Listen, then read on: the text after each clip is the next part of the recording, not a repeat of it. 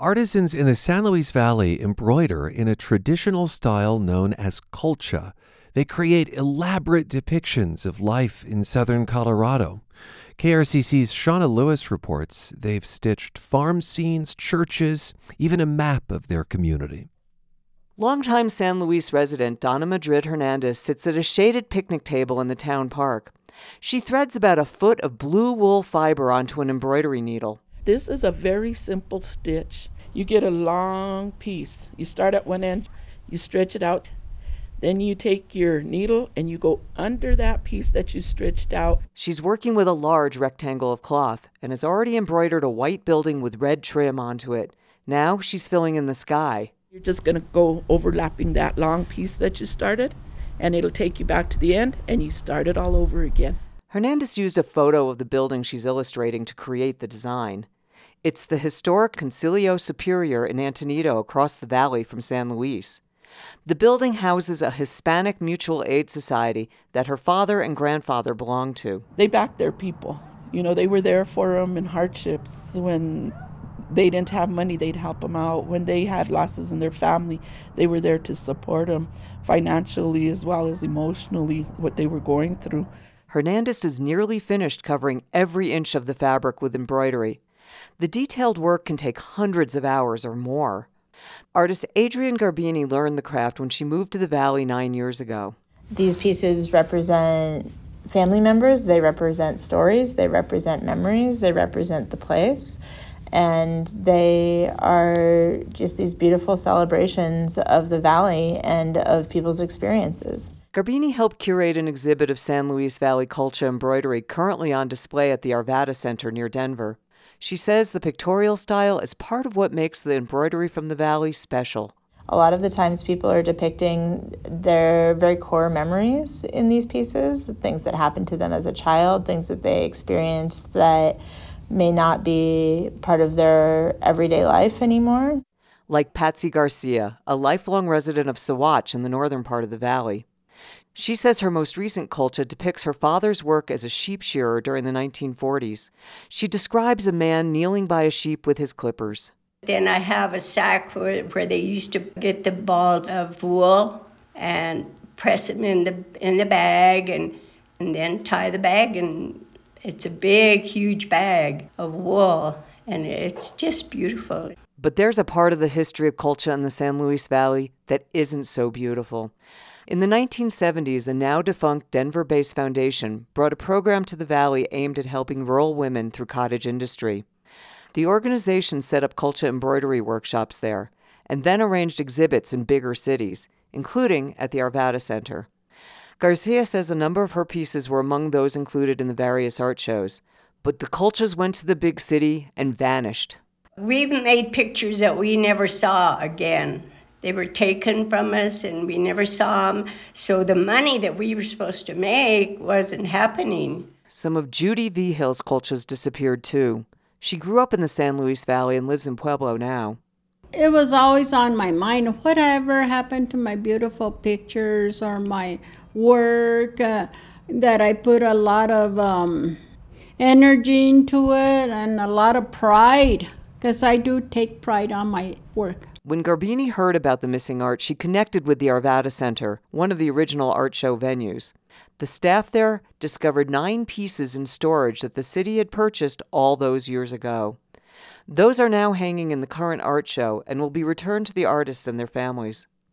After decades, Vigil will get some of her work back. It was a big shock to me, yes, and I'm happy that they found them because I, I didn't even know where they were at. I, they were gone for the longest time. And I know there's still a lot more out there. Garbini and others are trying to research where the other missing colchas went. Meanwhile, the San Luis Valley artisans are happy to have their work on display and teach a new generation about the craft. Shauna Lewis, KRCC News. Let's just spend a few more minutes with Shauna. Hi, Shauna. Hi, Ryan. You mentioned that Garbini and others are trying to find out what happened to the other missing colchas. How many are missing? They don't actually know how many of the pieces went missing back in the 70s and 80s. Garbini says the Colcha workshop program lasted about five years, and that's when the pieces were sent out of the valley.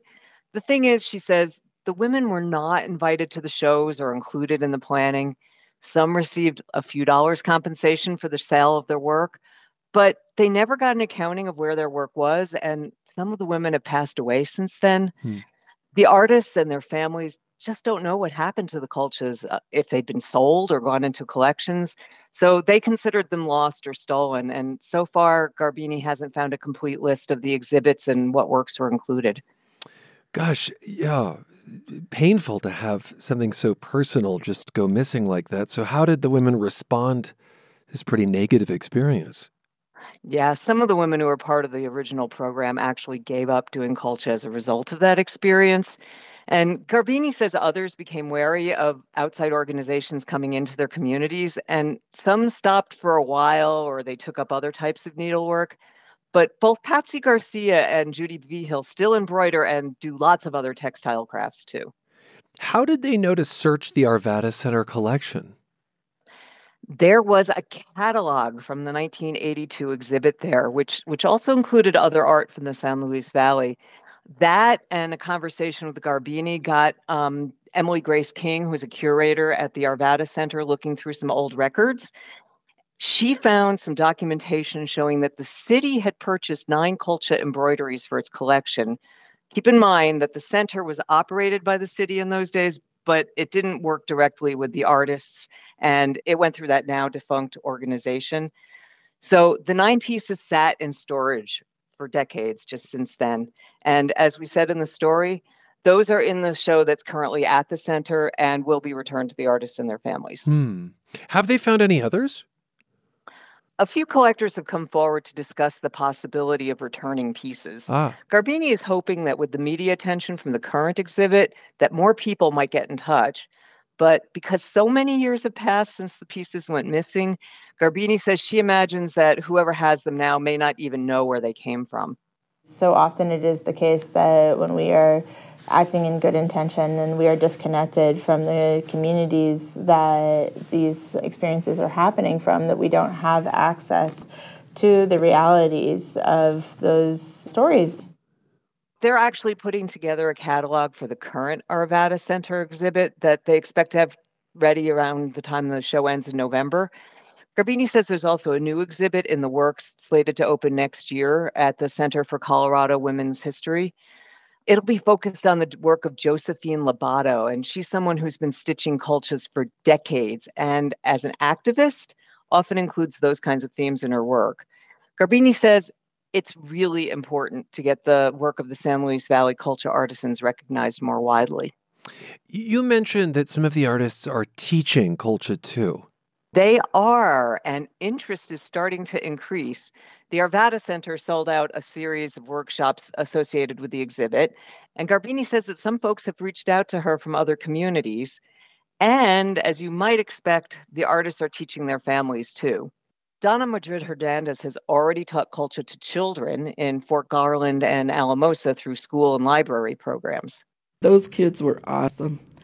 One young man finished his project and he was so proud of it. The other kids worked on theirs and they were excited about it too. She says there is also a colcha group that meets regularly in the San Luis Valley, and they will show people how to get started too. Thus, continuing the tradition generationally. Thanks so much, Shauna. My pleasure, Ryan. KRCC's Shauna Lewis, Colcha embroidery of the San Luis Valley is on display at the Arvada Center through November 12th.